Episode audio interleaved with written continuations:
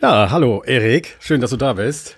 Grüßerchen. Hallo Oliver, frohes, frohes neues Jahr. Ja, wir, Frohes neues Genau. Februar. wir wollten ja schon vor ein paar Wochen oder Tagen oder so die Rückrunde besprechen. Das haben wir irgendwie nicht geschafft, aber jetzt ganz spontan haben wir uns jetzt getroffen, um einfach mal nur wir beide, der liebe Erik, für die, die es nicht wissen, größter St. Pauli-Fan und noch ganz viel. Mir fällt, es, fällt jetzt nicht alles ein, was du alles für St. Pauli getan hast, aber du hast seit wie vielen Jahren einen, den, also für meine Leute, deinen Podcast seit acht Jahren oder was? Sechs, ich glaube, wir sind sechs Jahre alt.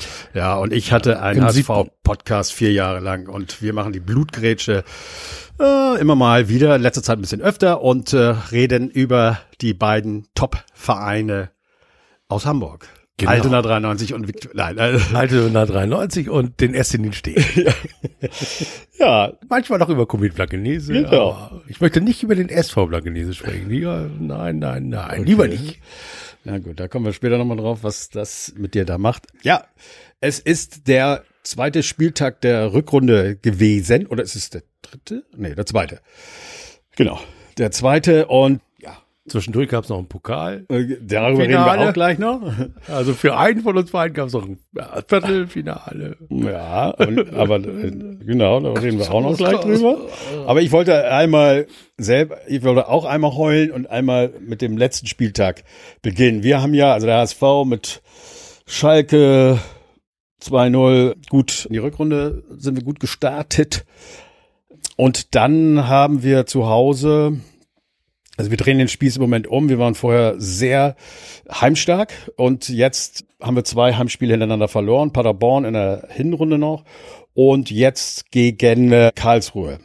Und ja, was soll man dazu sagen? Es ist Kaiserwetter, geilstes Wetter, schönes Wetter. Ich setz mich hin und ja, du, ich weiß nicht, also ich, ich, ich habe sowas schon mal erlebt und das ist nicht so lange her, das gefühlt war das bei euch, als wir zwar nicht so schnell die Tore bekamen, aber dass mir da so gefühlt der Boden unter den Füßen weggezogen wird, weil es einfach so eine Slapstick-Nummer ist, die du da siehst. Du, du setzt dich hin und der erste Angriff und sofort klappt in der Verteidigung nichts. Also bis hin zum Torwart, der sich tunneln lässt. Es kann alles passieren, aber es ist wie gelähmt. Und das war die, glaube ich, die erste oder zweite Minute und drei Minuten später fällt das 2 zu 0, also aus unserer Sicht 0 zu 2. Das ist, das setzt sich da und es ist eigentlich alles vorbei. Was willst du dann da noch? Also, denkst du dir? Also, also gibt es dann auch Leute, die nach Hause gehen und sagen, ja, so, nee, zwar- die 20 Minuten, die waren schon hart, aber jetzt komme ich noch gut vom Parkplatz Braun. Also 20, Mi- es sind ja fünf Minuten. Es ist in der fünften Minute, also ich glaube dritte und fünfte oder irgend sowas. Ja, achte Minute. Und äh, nee, nee, das ist Noch nach fünf Minuten, wirklich, ohne Scheiß.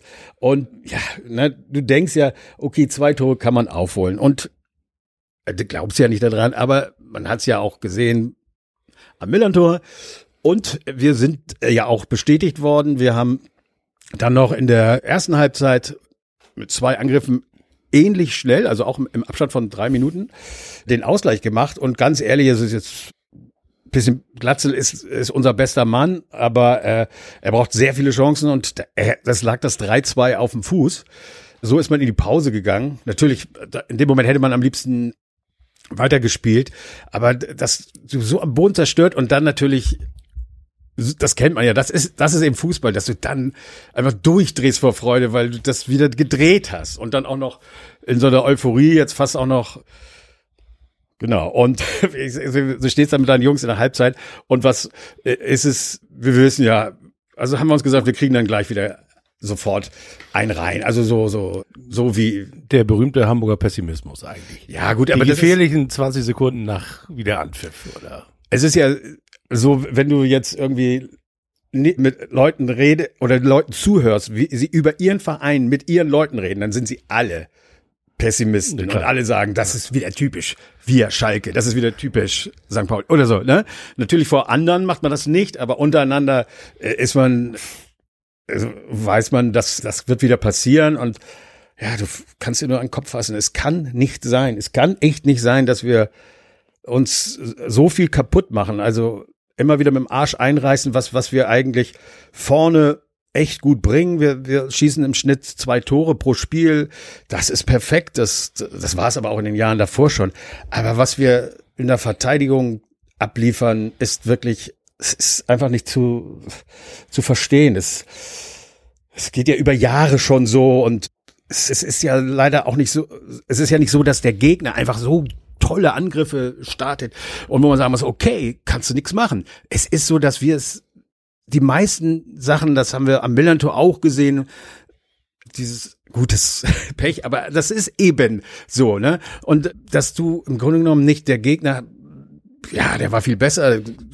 Karlsruhe war nicht so viel besser, aber was, äh, aber was wir da machen, also hinten, es ist, es ist ein Trauerspiel. Also ich habe mich das ja auch gefragt, weil ich ja gewusst habe, also wir haben uns vor drei Stunden, wie du schon gesagt hast, spontan verabredet, dann habe ich noch, noch überlegt. Ich äh, schaue mir das mal nochmal irgendwie an. Ich habe mir die, zumindest die Spielzusammenfassungen des HSV mhm. angeguckt. Und mich beschleicht irgendwie das Gefühl, und dann wäre ganz interessant von jemandem, der auch im Stadion war, das bestätigt oder widerlegt zu finden.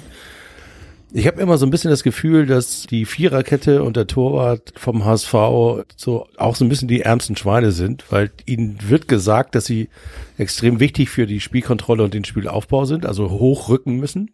Und dann natürlich auch die anfälligsten sind. Und dann ist da hinten, also wenn die Jungs überspielt sind, ist da eben keiner mehr. Und dann sieht das auch ein bisschen komisch aus.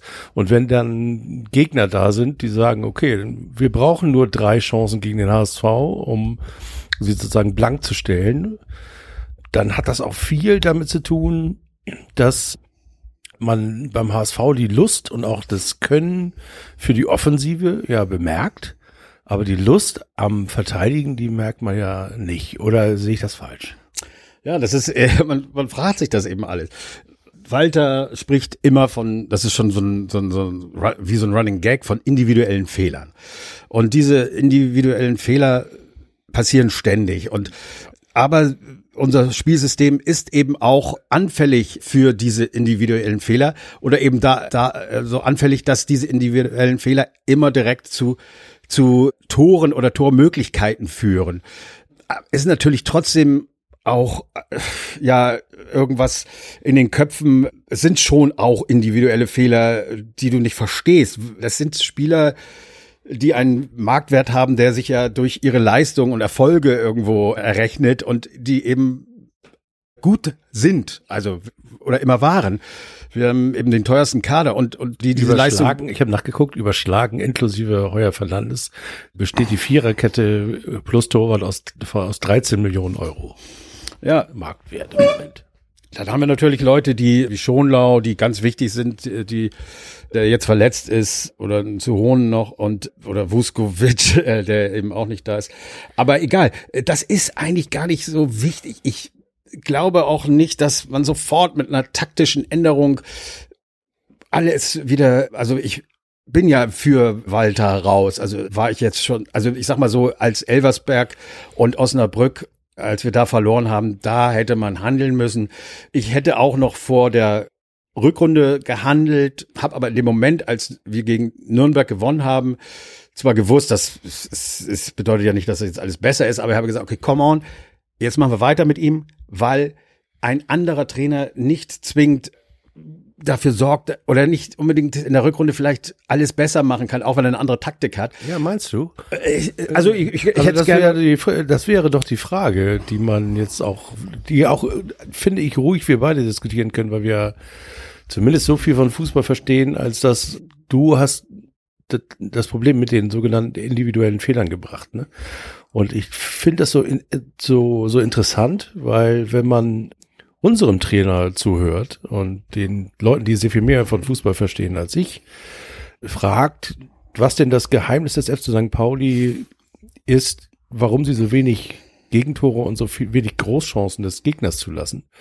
Das ist ja nicht der Grund, dass wir sozusagen uns nur hinten reinstellen, sondern das ist der Grund, dass wenn Fehler passieren, immer jemand da ist, der zumindest in der Lage ist und willens ist, den Fehler des Kollegen auszubügeln. Das heißt, die Wahrscheinlichkeit, dass aus einem Fehler, Aufbaufehler des FC St. Pauli, und das war schon mal besser, als es im Moment ist, aber mhm. ein Gegentor resultiert, ist wesentlich geringer.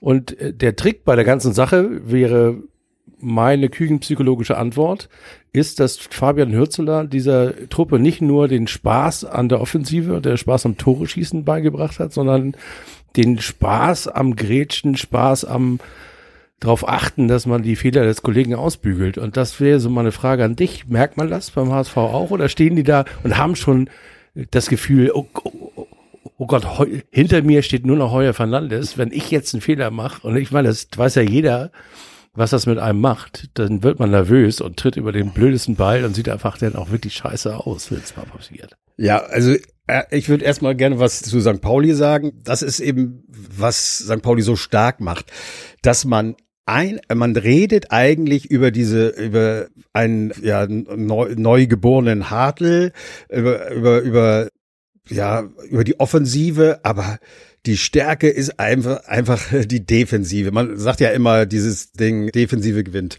Meisterschaften, Offensive gewinnt Spiele. Und in diesem Fall das ist auch so. Ihr habt 16 Gegentore.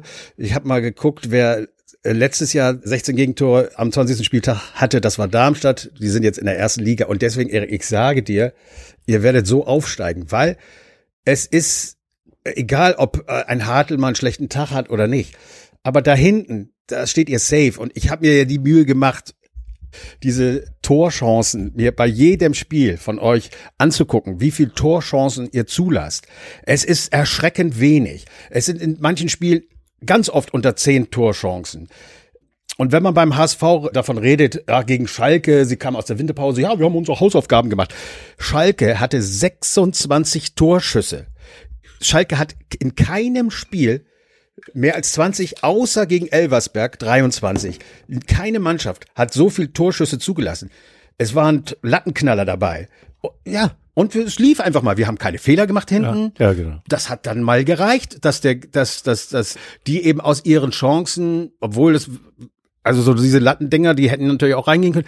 Ja, es ist gut für uns, glücklich für uns gelaufen, aber wir haben nicht eine, eine defensive äh, Meisterleistung hingelegt, sondern es lief gut für uns und Schalke ist eben, man sieht ja, wie, wie die drauf sind. Da vorne geht da ja gar nichts und dann, und dann gewinnst es halt 2-0.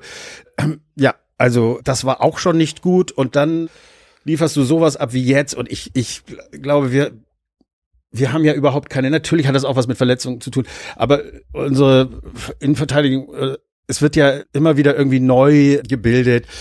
Wir haben äh, der eine eine rote Karte oder fünfte gelbe, dann da haben wir jetzt auch schon wieder zwei, die kurz vor der fünften stehen. Es ist ein stetiges Durcheinander, Durchgemixe. Es fehlt, und da fehlt das Selbstbewusstsein. Deswegen denke ich irgendwie so, wenn jetzt eine neue Taktik direkt, also neuer Trainer mit neuer Taktik, muss das nicht unbedingt heißen, dass dann alles perfekt ist. Vielleicht, deswegen würde ich einem neuen Trainer lieber Zeit geben in der Sommerpause. Also, du steigst halt nicht auf. Also, mit Walter würde ich sagen, geht es so weiter, wir, wir steigen nicht auf, dann wird er gehen. Wir steigen auf, dann geht er hoffentlich auch. Also das ist so mein, mein Ding. Wir müssen mit dem ja gar nicht über weitere Verträge reden.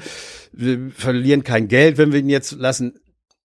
Es könnte sein, dass jetzt irgendwie was passiert, aber ich glaube, sie werden jetzt weitermachen mit ihm und dann schauen. Und ich glaube, es ist auch okay. So, aber ich bin nicht zufrieden. Also, also ich glaube, es gab viele Stoßgebete von Trainern aus der zweiten Liga und gegnerischen Fans, die gesagt haben, bitte lasst sie mit Walter weitermachen. Ja, du sagst ja immer, der muss raus. Und da habe ich dir ja auch gesagt, sei doch froh. Ja, also aus so einem, aber, aber ich bin ja hier im Podcast auch, klar, ich sozusagen bin St. Pauli-Fan, aber ich betrachte ja den Fußball in dieser Blutgrätsche nicht nur aus der St. Pauli-Brille. Das wäre ja auch total langweilig, wenn ich dann nur HSV-Bashing machen würde. Ich, ich glaube nämlich, oder mir war die Mannschaft des HSV übrigens in der Vergangenheit, in den vergangenen Jahren oft sehr viel sympathischer als der Verein. Und ich bin auch davon überzeugt, dass das ein Aufstiegskader ist, den ihr da zusammengeholt habt. Ich, ich verstehe, ich verstehe Bolt nicht und da verstehe ich vieles nicht, weil ich auch in diesen Verein nicht reingucke. Aber zum einen habe ich nicht verstanden, warum der Sportvorstand noch einen Sportdirektor hat. Kannst du mir das erklären? Nee, weiß ich jetzt auch nicht. Weißt du auch nicht, ne? Also da machen zwei Leute die Arbeit, die normalerweise eine Person macht. Kann ich dir jetzt, weil bin ich nicht vorbereitet, sorry. Aber, aber der heißt irgendwie Carlo heißt er, glaube ich. Ja, ich Oder so. muss mich schämen. Ich weiß Carlo dazu Caro. jetzt nicht zu sagen, aber Nee, egal. Karo Ass. Auf jeden Fall habe ich mich gefragt, war, warum entlässt Bold Walter nicht? Nachdem er jetzt zwei Spiele gesehen hat, einmal auswärts, einmal zu Hause, dass sich überhaupt gar nichts geändert hat an den Schwierigkeiten, die der HSV hat. Nur, wie du sagst, es dreht sich um. Also jetzt verliert man zu Hause und gewinnt auswärts, glücklich. Aber die Probleme sind ja immer noch dieselben. Da waren sie wieder unsere sieben Probleme. Ja, aber das, das Ding ist doch das. Sie haben sich im Winter für ihn entschieden. Und da haben sie sich auch entschieden, wenn jetzt mal ein Spiel verloren geht, weiter mit ihm zu gehen. Also, dass, dass sie sich entschieden haben, ja, wir machen weiter. Aber sobald ein Spiel verloren geht, wechseln wir. Das ist, machst du ja nicht, sondern du akzeptierst, dass das vorkommen kann und dann geht's weiter. Das wird ja auch so passieren. Ich meine, wir haben natürlich im Start, also du guckst jetzt im letzten Spieltag verliert Hertha gegen Wiesbaden 3-1, dann verlieren sie jetzt Pokal 4 zu 1 und in unserem HSV-Chat geht darum, naja, dann jetzt kommt ist, der Aufbaugegner. Jetzt ist Hertha fällig. Nee, genau. Nee, nee, nee. Jetzt Ach, kommt ihr- jetzt, so, ihr und kommt jetzt kommt der Aufbaugegner. Aufbaugegner. Ja, du weißt ja, wie das ist. Du bist ja, Ja, äh, im Chat, bist du ja so, du, dass du schon wieder ja. weißt, okay. Aber ich glaube, dass nicht unbedingt, denn das wird wieder passieren. Jetzt sind sie wach, sie wissen, da kannst du ja eigentlich jetzt nur verlieren. Wir haben da ja schon verloren, also wir haben da ja nicht verlo verloren, genauso wenig wie ihr, also in der Spielzeit. Wir waren ja immer auch besser und haben uns aber immer noch kurz vor der Es gibt übrigens wenig Dinge, die ich alberner finde, als dieses Wir haben dich verloren. Nein, das finde ich auch total albern. Aber ich will damit nur sagen, du guckst dir ja das Spiel an. Also du bist ja nicht, wenn du sagst, Rese hat im Alleingang den HSV, ja nun mal locker bleiben. Ja, er hat immer dann am Ende dieses Tor geschossen, das ist scheiße gelaufen, aber es ist im Alleingang den HSV, dann, dann hätten wir 3-0 verloren in der äh, regulären Spielzeit. So war es ja nun auch nicht. Nee, nee, also du kannst diesem Verein was entgegensetzen.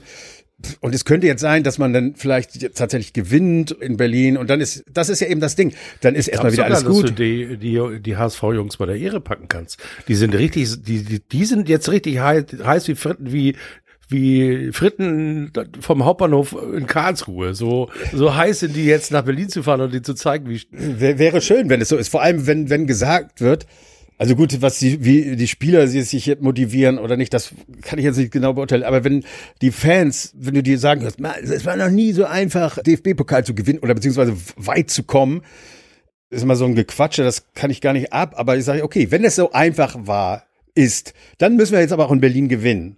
Wir haben in Berlin verloren im Dezember. Ich war im Stadion. Jetzt müssen wir dann gewinnen, wenn es so einfach ist und wir da einmal verkackt haben. Ja. Da, dann, dann will ich jetzt aber auch, dass wir da gewinnen. Denn Dann ist es eben nicht so einfach, wenn wir jetzt wieder nur unentschieden in der regulären Spielzeit oder, oder verlieren sogar. Also ich finde das deswegen ganz spannend zu sehen und ja, Ich keine Ahnung, was total spannend, weil wir sind jetzt am 2. Februar treffen wir uns. Also ich werde die Folge, wenn es geht, heute noch veröffentlichen. Dann Mhm. könnt ihr morgen auf dem Weg nach Berlin, könnt ihr euch die Folge Blutgrätsche, könnt ihr vorspulen, wenn ich rede über Ja. den, oder wir über den St. Pauli reden oder so. Nein, das Und dann wir stehen quasi nach dem Pokal aus das FC St. Pauli, den ersten beiden Spielen in der Rückrunde, stehen wir ja an einem Scheideweg. Und lustigerweise steht die Ampel beim FC St. Pauli auf grün. Wir sind Erster, fünf Punkte Vorsprung vor dem HSV, nur 16 Gegentore.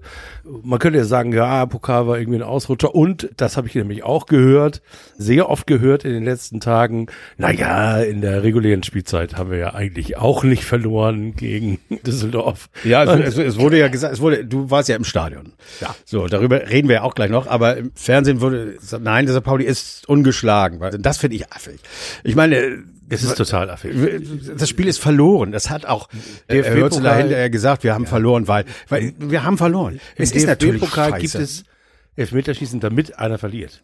Genau. Das ist ja der es Witz, gab mal, am, es wurde eine Münze geworfen vor vielen, vielen Jahren. Ich glaube, so ist Altona 93 deutscher Meister geworden. aber ich weiß es nicht Ja, mehr weiß jetzt genau. auch nicht mehr Oder genau, deutscher Vizemeister nur. Ach, ich aber ich weiß, dass ich es neulich irgendwo gesehen habe, da wieder so ein Historiending. Ich guck gerade mal, wie es steht. Und da, da wurde wirklich die Münze geworfen. Also Kiel führt 1 zu 0, ist dann nur ein Punkt hinter euch zur Zeit. Äh, wenn die das weiterführen und würdet ihr morgen verlieren, dann ist, ist man eben, du, so redest dann immer von fünf Punkten vor dem HSV, aber es ist auch nur ein Kiel finde ich auch tatsächlich ein, ein Phänomen, über das man auch in unserer Stadt, also ich weiß nicht, ob ihr viel über Kiel redet, wir nicht. Und ich fand das schon vor Weihnachten ein bisschen komisch, weil die einzige Mannschaft, die in der Hinrunde zehnmal gewonnen hat, war Kiel. Alle danach, der HSV, St. Pauli, Fürth noch nicht mal, wer war da noch, Düsseldorf, hatten acht oder siebenmal mhm. gewonnen. Das heißt, die haben zwei Spiele mehr gewonnen als zumindest vor, vor der Rückrunde. Und ich finde, das heißt was. Das heißt was, das heißt, dass die Spiele gewinnen können, zu, zu einer Zeit übrigens, in der wir keine, keine Spiele gewinnen konnten. Genau, wir, war, also wir waren sehr viel besser, aber haben nur unentschieden gespielt, die sich, wie Fabian Hürzeler gerade gestern in der PK sagte, auch wie Niederlagen anfühlten. Und natürlich für die, für die Punkte auch, ja, kann man positiv sehen und sagen, diese drei Nieder, die, die drei Unentschieden mehr waren die drei Punkte, die uns ja. zum Herbstmeister gemacht haben.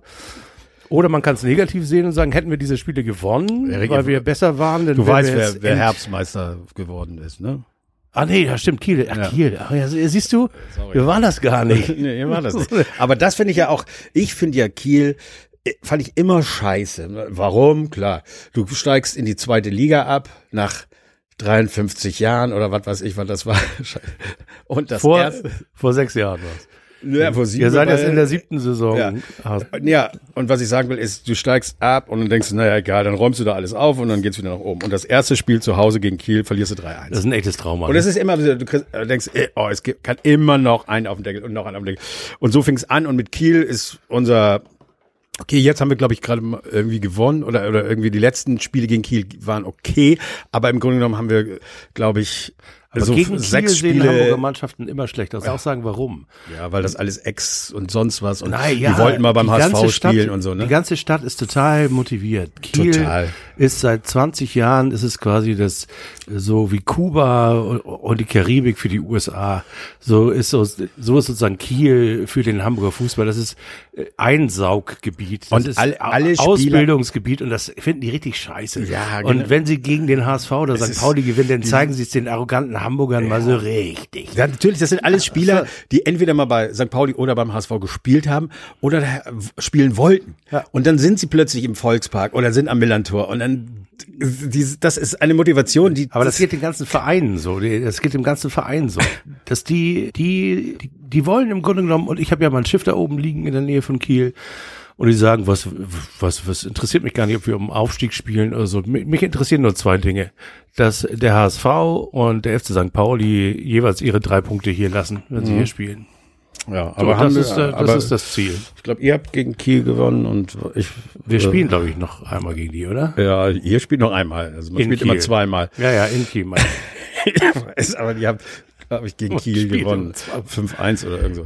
Ja, wir haben. Äh, 5-1 am Millantor. Das war dann das Tor des Jahres, soll es doch werden hier von.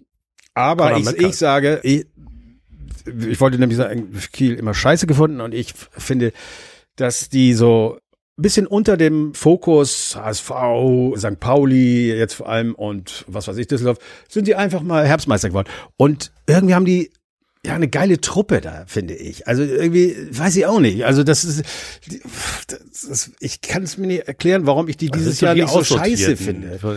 Ja, es ist so aussortiert. Äh, hier, wer ist denn noch? Ab. Hier, Ab ja, aber also ja, Fiete Ab ist ja. aber Rese war ja nur auch lange bei Kiel. So, Auf ja. den haben sie übrigens in Kiel immer total geschimpft, weil mhm. er keine Tore schießt.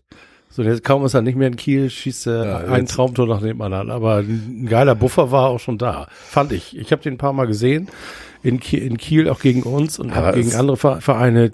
Und wie der die linke Seite runtergejuckelt ist, mein lieber Scholli, ist der, der ist nicht so schnell, er ist auch gut, kann gut flanken. Also, dass der irgendwann mal Bundesliga bei Hertha spielt, ist doch klar.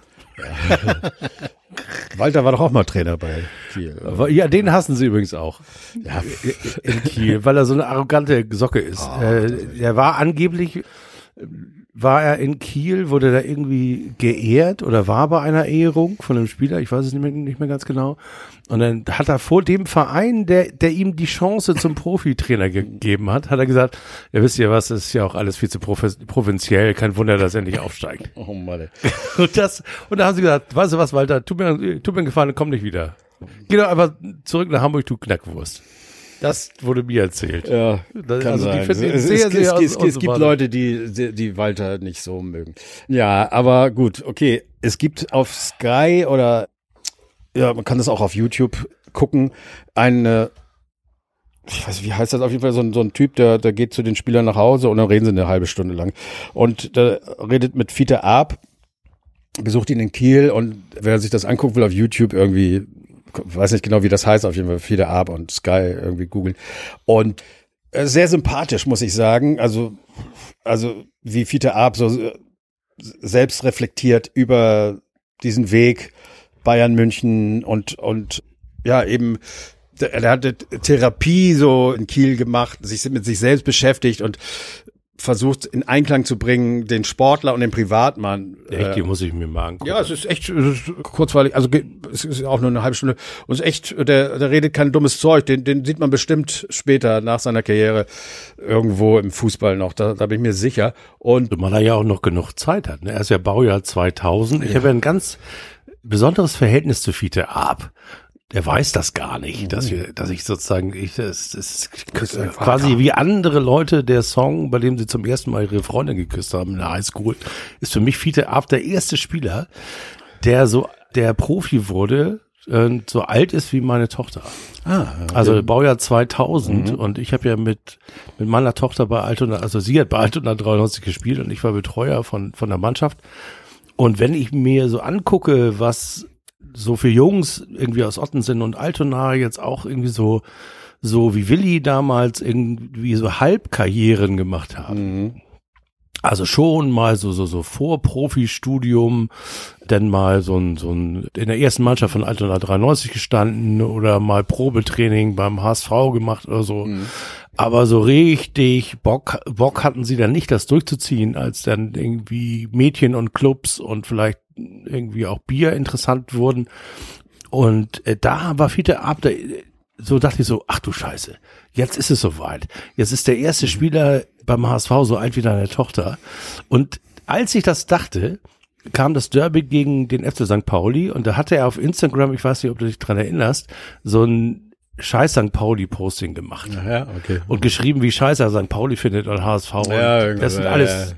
Scheißzecken oder sowas. Ja, sowas hat wir So genau- nicht geschrieben, aber weiß es nicht. irgendwas. Nee, es ja, war, ja, ich erinnere es, was. es war sehr eindeutig. Ja, ja, es war sehr eindeutig. Aber und, so, und es haben sich alle so dermaßen darüber aufgeregt. Und ich habe gedacht, warum riecht ihr euch denn auf? Wie geil ist das denn? Ein HSV-Spieler, der, Der- der, St. Pauli scheiße findet, das ist doch, das ist doch eigentlich das Normalste der Ja, Welt. So, so sollte es doch eigentlich sein. er ist eben, er ist ich, eben, ich fand das eigentlich sozusagen negativ sympathisch, aber ich konnte das durchaus verstehen. Ja. Und trag, äh, tra, äh, trag dem Jungen auch nichts nach und habe mich auch gefreut, als er jetzt bei Kiel quasi seinen zweiten Frühling kriegte. Und wenn ich so gucke, wie, wie jung die alle noch sind, ne? also ich meine, ich sehe ja meine Tochter regelmäßig und die ist ja so alt wie er. Und dann, dann denke ich, Alter, der hat ja noch, der kann noch zehn Jahre Fußball spielen auf einem guten Niveau. ja, also er sagt eben, diese Hinrunde ist für ihn die beste Zeit, also abgesehen jetzt von diesem Hype in der Zeit beim HSV. Also er hatte, er hat sich damals gewünscht, dass dieser Hype, weil dann eben auch das Spielerische nachließ, aber der Hype ließ nicht nach. Und äh, damit, das passte nicht zusammen. Und das hat, da hat er immer Aha. so ein bisschen drun, drunter gelitten. Oder äh, was heißt gelitten? Also das, das jammert auch nicht rum oder so. Also guck's dir mal an. Auf jeden Fall ist das für ihn jetzt die beste Zeit im Moment wieder so nach Jahren, weil er in Kiel da angekommen ist. Leider, was heißt leider? Für uns können wir sagen, ist gut. Aber er hat sich, ist ja wieder verletzt und aber er sa sa sagt, okay, es ist scheiße, dass ich verletzt bin, aber ich habe die erste Hinrunde in Kiel, wo ich mal gespielt habe und auch meine fünf Tore gemacht habe und damit ist er fein und ich glaube, es ist auch nicht so schlimm, dass keine Ahnung, wann er da wieder wieder spielen kann. Auf jeden Fall. Dat zu Kiel, zu Fiete Ab und die spielen immer noch, keine Ahnung, wie es da jetzt steht. Ihr wisst das ja eh schon, wenn ihr wenn ihr wenn ihr das jetzt hört. Aber dann sprechen wir dann nochmal über den HSV und über den FC St. Pauli und diese Äh, merkwürdige Station, an der wir jetzt stehen, diesen Scheideweg. Und ich bin ja noch gar nicht dabei, sozusagen so negativ rum zu auguren und den HSV jetzt abzuschreiben. Und wahrscheinlich ist das auch Bolls Wette und er sagt, okay, pass mal auf, ich habe eh keine Kohle, um jetzt noch irgendwie für sieben Millionen in Verteidiger zu kommen. Ja, es ist ja wieder, nee, natürlich, genau, es gab, es gab ja wieder einen. Klarkommen damit. Und außerdem, wenn du jetzt gegen Hertha gewinnst, gewinn mal lieber, äh, dann haben wir auch erstmal wieder Ruhe. Ja, klar, das ist ja auch so das Ding, dann hat man kurz mal Ruhe, aber das Problem ist eben einfach das. Ich habe, als wir du weißt es ja auch, wir waren ja eigentlich schon mit einem Fuß in der ersten Liga, Heidenheim, äh, leider nach 15 Minuten Nachspielzeit und machte dann das Ding, wobei ich damals auch gesagt habe, wenn ich das einem Verein gönne, dann Heidenheim, aber ich bin quasi als, äh, ist egal, jetzt will ich nicht wieder drüber reden. Auf jeden Fall, so, weit war man halt und dann war es klar, okay, Stuttgart, damals wusste man, Stuttgart war eben auf dem dementsprechend, sonst hätten sie ja nicht Relegation gespielt auf dem 16. Platz oder was. Und aber damals war schon Girassi, dieser Überstürmer, war schon da. Der hat auch ein Tor gemacht gegen uns, aber da, den hatte man noch nicht auf dem Zettel. Stuttgart war da schon auf dem Weg, so gut zu sein, wie sie jetzt im Moment sind. Keine Chance. So, und ich habe gesagt, geil, also das war jetzt unsere Chance aufzusteigen und nächstes Jahr Schalke, das wusste man ja schon, Schalke und Hertha, vergiss es. Und das ist das, was mich jetzt so aufregt. Schalke, Hertha, okay, vielleicht kommt Hertha noch ein bisschen, aber die sind nicht das Thema. Vor uns steht Kiel, vor uns steht Kräuter Fürth, vor uns steht St. Pauli, die, die es aber auch so richtig verdient haben, aber das sind die, die vor uns stehen. Also wieder, wieder ist es so, dass nicht die Mannschaft mit dem teuersten Kader vor uns stehen, sondern wieder irgendwie eine Mannschaft, die die geschlossener oder, oder besser spielt. Ja, die eingespielte und das, Mannschaft. ja, und das ist das, was was immer wieder so nervt, dass du jedes Jahr mit dieser äh, wenn du so ein Verein bist wie der HSV, und dann hast du irgendwie immer dieses Geld. Irgendwo kommt es immer her. Also wir werden, glaube ich, immer diese, diese, diesen, diesen Kaderwert haben. Das glaube ich einfach. Und deswegen werden wir auch zum Glück ist es ja so, dass das Geld gewinnt nicht alle Spiele, aber du spielst halt oben mit. Genau. Und du wirst immer oben mitspielen, wenn du diesen Wert hast, weil du immer diese guten Spieler hast. Es liegt nur daran, aus diesen Spielern eben eine Einheit zu machen. Und das hat unser Trainer bisher nicht geschafft. Und deswegen ja, come on, dann muss jetzt was Neues her. Es ist übrigens, ich habe noch eine kleine Verschwörungstheorie für dich mitgebracht. Mhm. Eine ganz kleine nur. Ich habe mich gefragt, warum ist es beim HSV so ruhig? Also in der sozusagen in der Vorstandsebene, auf der Sportebene, wieso gibt Kühne keine Interviews? Was ist da los? Und ich glaube, dass die sind gerade damit beschäftigt, den, die HSV AG in eine HSV KG auf Aktien umzuwandeln und träumen alle von den 130 Millionen, mhm. die sie in Hamburg ein und Umgebung einsammeln wollen. Ja. Und träumen alle schon, die sind alle schon in der nächsten Saison. Hast du sich geschickt irgendwie heute irgendwas, so dass, dass wir das Geld, oder erzähl mal weiter. Weil ich das, ich weiß nicht, ich wollte es vielleicht, keine Ahnung. Ja, ich glaube, ich habe es nicht geschickt, aber auf jeden Fall ich glaube, das ist auch der Grund, warum Bolt jetzt sagt, okay, normalerweise müsste ich, aber das gibt viel zu viel Unruhe. Wir lassen das jetzt erstmal so, vielleicht schafft weiter das Jahr.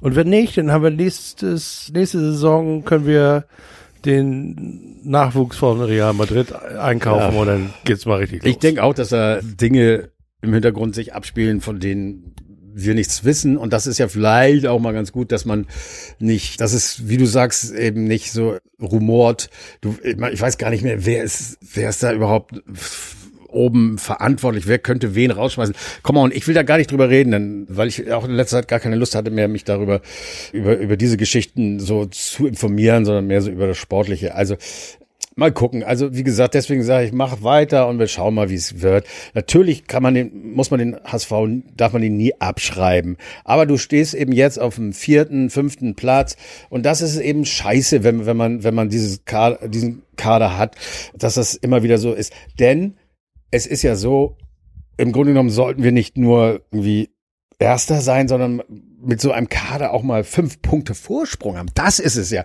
dass du guck mal, du spielst so scheiße und bist ja eigentlich trotzdem oben. Das mhm. bedeutet doch, wenn du ein bisschen geiler spielen würdest, würdest du mal sechs Punkte Vorsprung. Und das ist doch eigentlich den Anspruch, der Anspruch.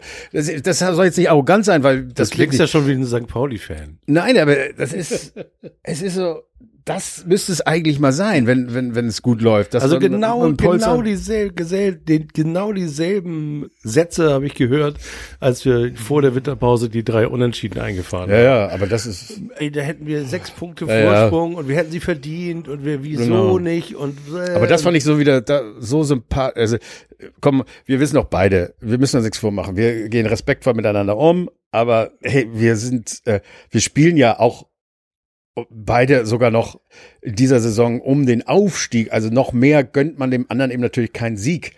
Und, nein, ne? natürlich nicht. Nein, und deswegen Zumal ist es natürlich wie die Freude groß gewesen, als der HSV seine, seinen Triple dahingelegt hat, Elversberg, Dings und Dings. Aber ihr habt das dann auch nicht ganz so scheiße, aber auch Unentschieden gegen Osnabrück, unentschieden gegen Wiesbaden, glaube ich, oder so, ne? Ja, ja, genau. Also auch da, wo, wo die Punkte eigentlich auf dem Tablett liegen müssten, nimmt man sie dann mal nicht mit. Und ja, komm, das ist eben so, ne? Das ist gut, dass es so ist. Aber trotzdem sehe ich diese Beständigkeit bei St. Pauli, diese Ruhe und ja, so steigst, die kannst könnte, du aufsteigen. Die könnte jetzt vorbei sein, die Ruhe. Also bin ich echt gespannt. Was denkst du?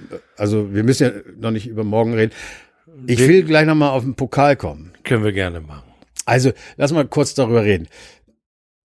Ich habe mir das Spiel angeguckt. Äh, also ich habe mir das ganze Spiel angeguckt. Du auch. Du warst im Stadion. War im Stadion. Und wir beide wissen, also ich habe, wir haben ja schon mal darüber geredet, was der Unterschied ist zwischen dem, was ich erlebt habe und dem, was du erlebt hast. Es sind das komplett zwei andere Spiele, würde ich sagen. Ja, also komplett, obwohl aber. sie haben eine gewisse Parallelen, aber äh, also ich, was ich sagen wollte, ich bin irgendwie vier, fünf Stunden hingefahren und musste noch in der Nacht fünf Stunden zurückfahren als Verlierer. Das, das war das, was was. Ja, aber im Grunde genommen war es auch bei dem Spiel so, dass im Grunde genommen also zumindest am Ende, wobei ihr mehr so wie Hertha, also wir haben gegen Hertha ja immer in der Nachspielzeit der 90 Minuten und Nachspielzeit der Nachspielzeit äh, der, der, der Verlängerung ein, ein immer noch einen reinbekommen. Und ja. bei euch, ihr seid eher so die Hertha, die einen reingemacht haben. Ja. Also ich weiß nicht, was du so an Bildern gesehen hast im Nachhinein, aber ich habe es ja am Fernseher gesehen. Und Hürzler ist ja wieder vom Platz gestellt worden und ging dann gleich so in die mu muss da dann irgendwie so zwischen den Fans stehen. Das fand ich sehr lustig. Und die haben ihn natürlich so, äh, hast du diese Bilder gesehen? Dass beim, ihn so, äh, beim Tor haben sie ihn aufgefressen. Ja, das ist, erst haben sie ihn so, ja, so Schulterklopfen, geiler Typ und so, aber eigentlich denkst du ja, fuck, es ist vorbei, es sind noch drei Minuten oder genau. was, eine Minute. Und dann machst du das Ding. Wie geil. Und dann, und dann siehst du ihn, ich weiß, die Bilder wirst du auch gesehen haben, wie ja, er die, die Kamera, dann er so, hau ab. Also das, er, das ja, will halt nicht so dieses, diese Gefühle so jetzt so zwischen den Fans und dann so jubeln, aber wie geil ist das, ne? Aber also, also ich habe meinen ersten Eindruck von Fabian Hürzeler habe ich komplett revidiert. Ich halte ihn immer noch für eine Persönlichkeit, mit der ich jetzt, wenn wir uns kennenlernen würden, ich glaube, äh, weiß gar nicht, ob wir uns großartig sympathisch wären der hat eine sehr, sehr große Klarheit und Distanziertheit auf der einen ja, Seite. Auf der anderen Seite hat er eben diese Emotionalität und die kommt dann eben in diesen Momenten raus. Und das, das sind natürlich die Dinge, wo ich, also die ich total toll finde. Ey, komm, also, da wird dann Trainer auf die Tribüne geschickt und dann tanzt er da rum und schreit. Ja, aber trotzdem hat er ja noch, dann eben trotzdem noch so die Kameras, komm, lass das. Also da will sich nicht so zeigen dann so, ne? Nee, ich glaube auch, eine Art dass von Schwäche ist. Ja, ich glaube, er sich zu sehr freuen ist eine Art von Schwäche. Ja, einige Trainer schaffen das, dass sie so ja, naja, ja, weil der, sie auch wissen, der ist auch nur erst 30 Jahre alt. Ne? Nein, das ist, noch nicht so äh, alt. Nein, er freut sich ja gar nicht zu sehr. Das meine ich ja. Er weiß jetzt schon im Grunde genommen, du musst mich jetzt nicht filmen im Moment, weil das ist dumm, weil ich stehe hier zwischen Fans mhm. und klar, dass sie mich dann so vor Freude würde würde man machen, wenn man man hat schon was im Tee und so und das ist einfach eine ganz dumme Situation und das, er wurde auch ehrlich gesagt nicht mehr nach dem Tor im Fernsehen gezeigt. Also während des Elfmeterschießens keine Kameras. Ich glaube, das haben die irgendwie gesagt, geht nicht. Will, will, irgendwie so, bin ich der Meinung. Kann weil ich es ja gesehen ja. habe ja. im Fernsehen. Ja. ja, das ist natürlich. Es ist, aber reden wir mal über den Pokal, über die, über die ganze Geschichte. Ich hab, hatte das auch schon mal geschickt. Diese neue Idee im Grunde genommen, dass du im Pokal erstmal einen anderen Torwart spielen lässt. Ja, das gibt's äh, bei uns schon, übrigens schon länger. Ja, das gab's bei also uns schon auch vor schon. Hürzeler. Mhm. Das gibt's bei uns auch schon irgendwie länger gefühlt, glaube ich. Wir sind nur nicht so weit gekommen. Aber es wird auch darüber geredet, und da komme ich auch noch mal zum HSV gleich, dass dass er, und ich habe mir das nochmal genau angeguckt, Saad und Sarikalis, heißt er Manolis Saligakas. Ja, Saligakas, ste stehen mindestens. Den Namen solltest du wissen, wenn du das nächste Mal in die Taverne gehst, um die Ecke, um die Ecke das ist, äh, wird sein Sohn oder was? Vorne, nee, wird aber vorne an der Tür abgefragt. Okay, okay. Ja, äh, schreib mir gleich nochmal auf. Ich habe es nochmal gesehen, die, die stehen mindestens die letzten zehn Spiele und auch einige davor, dann gab es mal irgendwie, ich weiß nicht, ob einer verletzt war oder nicht. Mhm. Aber die stehen in der, in der Anfangsformation und es wird darüber gesagt, dass, dass Hürzler sich da ein bisschen vercoacht hat. Ja. Er hat sie sofort gebracht. Vercoacht, verzockt. Verzockt. Er hat sie sofort in der zweiten Halbzeit gebracht. Ja. Und es auch offensichtlich ist, dass die beiden Seiten nicht so funktioniert haben wie mit Manuel Saliakas mhm. vor allem. Und das ist so eine Sache, wo ich mich frage im Moment, der HSV gegen Hertha. Ich weiß, dass Glatzel, alle wissen, wenn, also Glatzel schießt so viele Tore nun auch nicht, aber er ist eben irgendwie da und ist gefährlich. Du bringst einen Stürmer, wir haben Nemetz, Nemetz, ihr habt auch einen Nemetz, Nemetz. Ja, aber der ist, der ist Verteidiger. Ja, unser ist ein Stürmer und äh, ist eigentlich nicht erfolgreich, kann man sagen wenn er reingebracht wird, ein Tor geschossen. Also man kann nicht sagen, dass da irgendwie, also der kann Glatzel nicht ersetzen. Er hat die ersten 70 Minuten gespielt. Wir haben ja unsere Tore gemacht in dem Spiel gegen Hertha, darum geht's nicht. Aber er hat die ersten 70 Minuten, er hat die noch nicht mal zur Halbzeit raus. Also mhm. klar, wir haben anderen Torwart. Ich bin ja nicht der größte Fan von unserem Heuer Fernandes, obwohl der so statistisch geile Geschichten hat, aber der ist eben auch so ein Slapstick-Typ, dem schießen die dauernd durch die Beine und was weiß ich. Ist egal, da will ich ja nicht von Anfang. Also dieser Raab heißt unser zweiter Torwart, aber war echt auch nicht gut an dem Tag. Und sowas sehe ich jetzt auch natürlich bei, bei euch. Im Grunde genommen wird, wird gesagt, dass er schuld ist an dem, klar, aber irgendwo, also der Elfmeter, den hat er verschuldet, aber irgendwo, ja, wenn der Stürmer auf dich zuläuft, dann passiert das. Und, und beim 2 zu 0 hat er, oder 2 zu 1, oder hat er eben so einen Abpraller da. Und dann ist der Takahana da. Also mir hat übrigens mal ein sehr schlauer Mensch gesagt, der Unterschied zwischen einer Wahl und einer Entscheidung ist, dass du bei einer Wahl die Konsequenzen kennst. Das Problem an der Entscheidung ist, du weißt nicht, wie es ausgegangen wäre, hättest du dich anders entschieden. Das ist das sozusagen das Merkmal einer Entscheidung.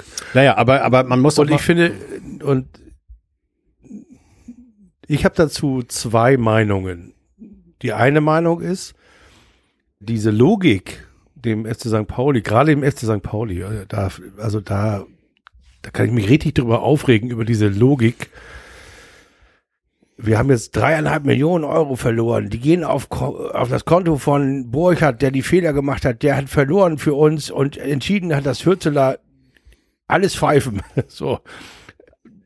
Ich weiß ganz genau, dass diese Knackköpfe, die, die das schreiben oder sagen, dass die letztes Wochenende, als wir in Düsseldorf gewonnen haben, Fabian Hürzeler in den Himmel gehoben haben, ob der Dinge, die er da ja, aber gut, in der Mannschaft macht. Und das zweite.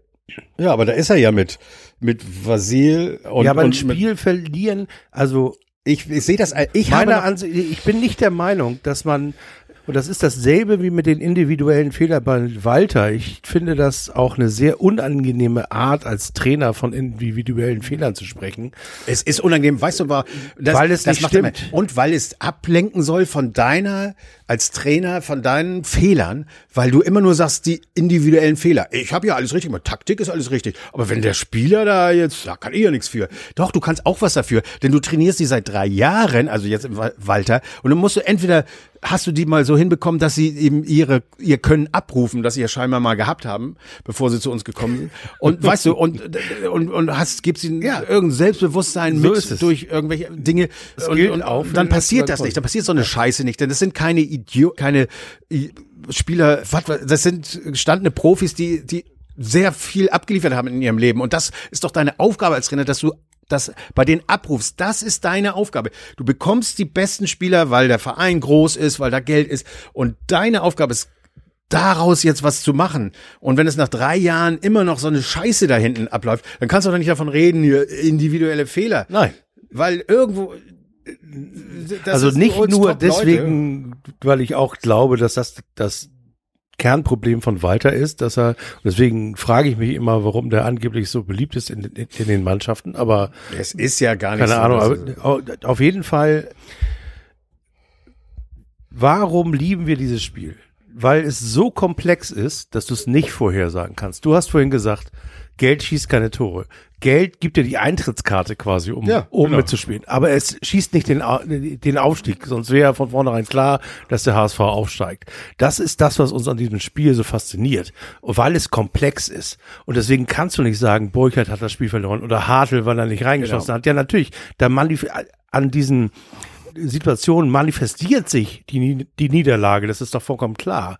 Aber die Situationen sind so komplex, das ist ja auch das Problem, aus meiner Sicht vom VAR, warum funktioniert das beim American Football, dass sie nach 20 Sekunden, nachdem sie die Flagge geworfen haben, irgendein so Typ sagt, Number 9 Defense Penalty Schnutziwussti. Warum? Was keiner versteht und dann, okay. also erstens, was keiner versteht, das ist so, das ist eher beim Rugby so, da erklären ja die Schiedsrichter den Spielern, warum sie das jetzt entschieden haben, aber beim Fußball ist es so, dass dieses Spiel ist einfach überkomplex das ist so ein bisschen wie, wie mit dem Schmetterling. Der wird vorne links in Zweikampf verloren und dann landet er hinten nach drei Spielzügen im Tor, weil eben nicht ein individueller Fehler passiert ist, sondern da sind 15 Fehler passiert.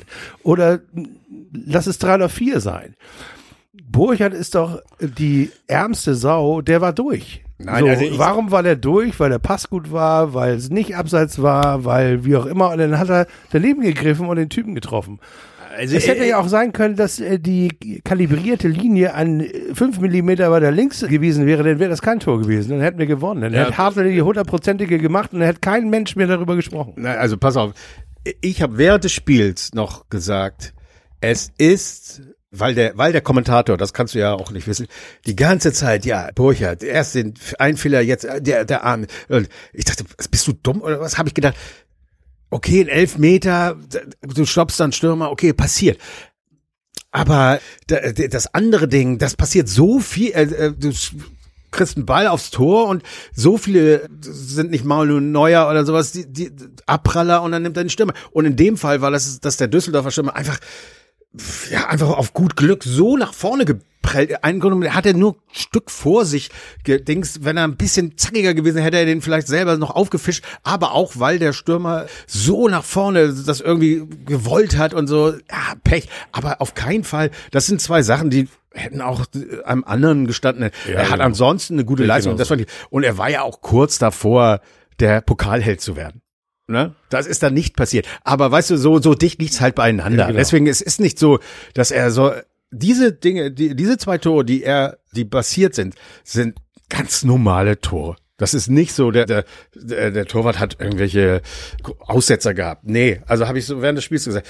Für mich war es Hartl, der den hätte, den Unterschied hätte machen können das Ding, was, wo man sagt, hundertprozentige, ist eben einfach so, du kriegst durch Zufall plötzlich, also äh, der, der Typ, der diesen, diese Möglichkeit für Hartl am Ende ermöglicht hat, ist ein 18-jähriger, unerfahrener Spieler, den er, der, der hätte beinahe wirklich, also einen schönen Einstand gehabt. Und Hartl hat's, ja, du kriegst es auf dem falschen Fuß, obwohl es eindeutig sein muss. Was ich aber sagen muss, ist, habe ich, hab ich mir nochmal angeguckt, es ist einfach so diese elf Meter. Ne? Ich meine, Kastenmeier schon im, er hat schon am Samstag ein Elfmeter bekommen. Den hat Hartl reingemacht. Dann kriegt er wieder ein Elfmeter und der war echt, also wenn du es anguckst, für mich scheiße geschossen ja. und er war fast auch dran. Und da hat sich Kastenmeier gesagt, wenn der Typ nochmal auf mich schießt, dann warte ich bei diesem Tippel rumgelaufe, bis der schießt und dann springe ich dahin beim ersten Mal ist er ein bisschen weit rausgekommen. Beim zweiten Mal hat er genau das gemacht, gewartet und die Hartl schießt sie ja auch sonst präziser.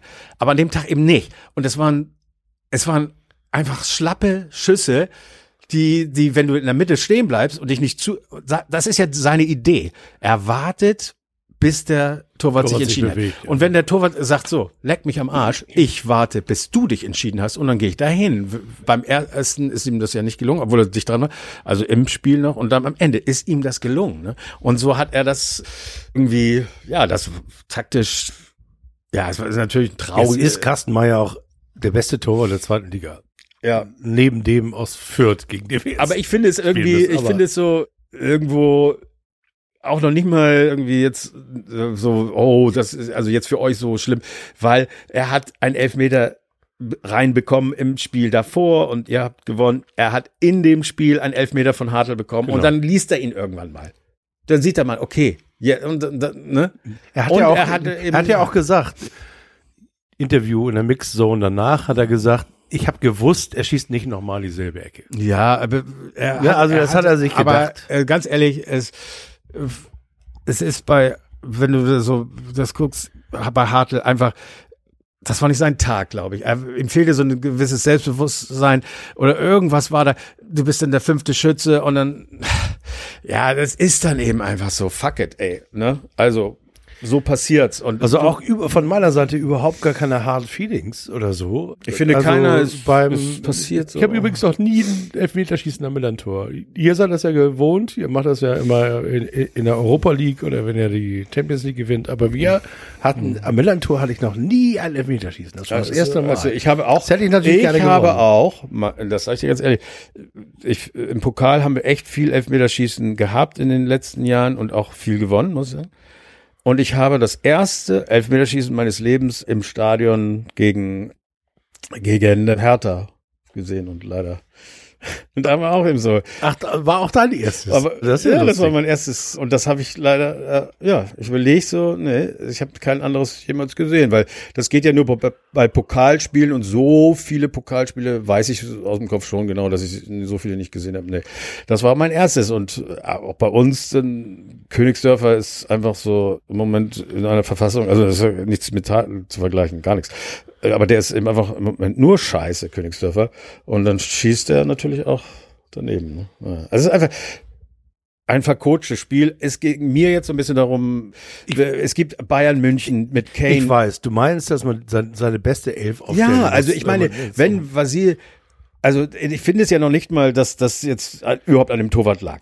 Aber wenn du, wenn deine besten Leute eben andere sind, wenn du mhm jedes Ligaspiel jetzt Saat und äh, oh, jetzt habe ich Sari Dingens. Manole Sariakas. Sariakas aufgestellt hast. Klar, du rotierst und sowas, aber irgendwie ja, wirkt es so. Woche, ne, es ist Viertelfinale und du bist dieses Jahr vielleicht mit einem Sieg im, gegen im Halbfinale könntest du gegen was weiß ich Hertha, Hertha oder, oder, oder, oder in diesem Kaiserslautern, Fall Kaiserslautern spielen. Ja. So war es ja, so könnte es ja sein. Das heißt also, dann verlierst du sicherlich gegen Leverkusen oder so. Aber du stehst im Pokalfinale, Alter. Ich meine, und das ist so, da, dass man da dann nicht irgendwie ja, das sagt, stimmt. alles rein, also das Beste, was ich habe, rein. Ich finde auch, dass das ein Argument ist. Ich finde auch, dass man dieses Argument als Trainerstab mit der Mannschaft diskutieren können sollte.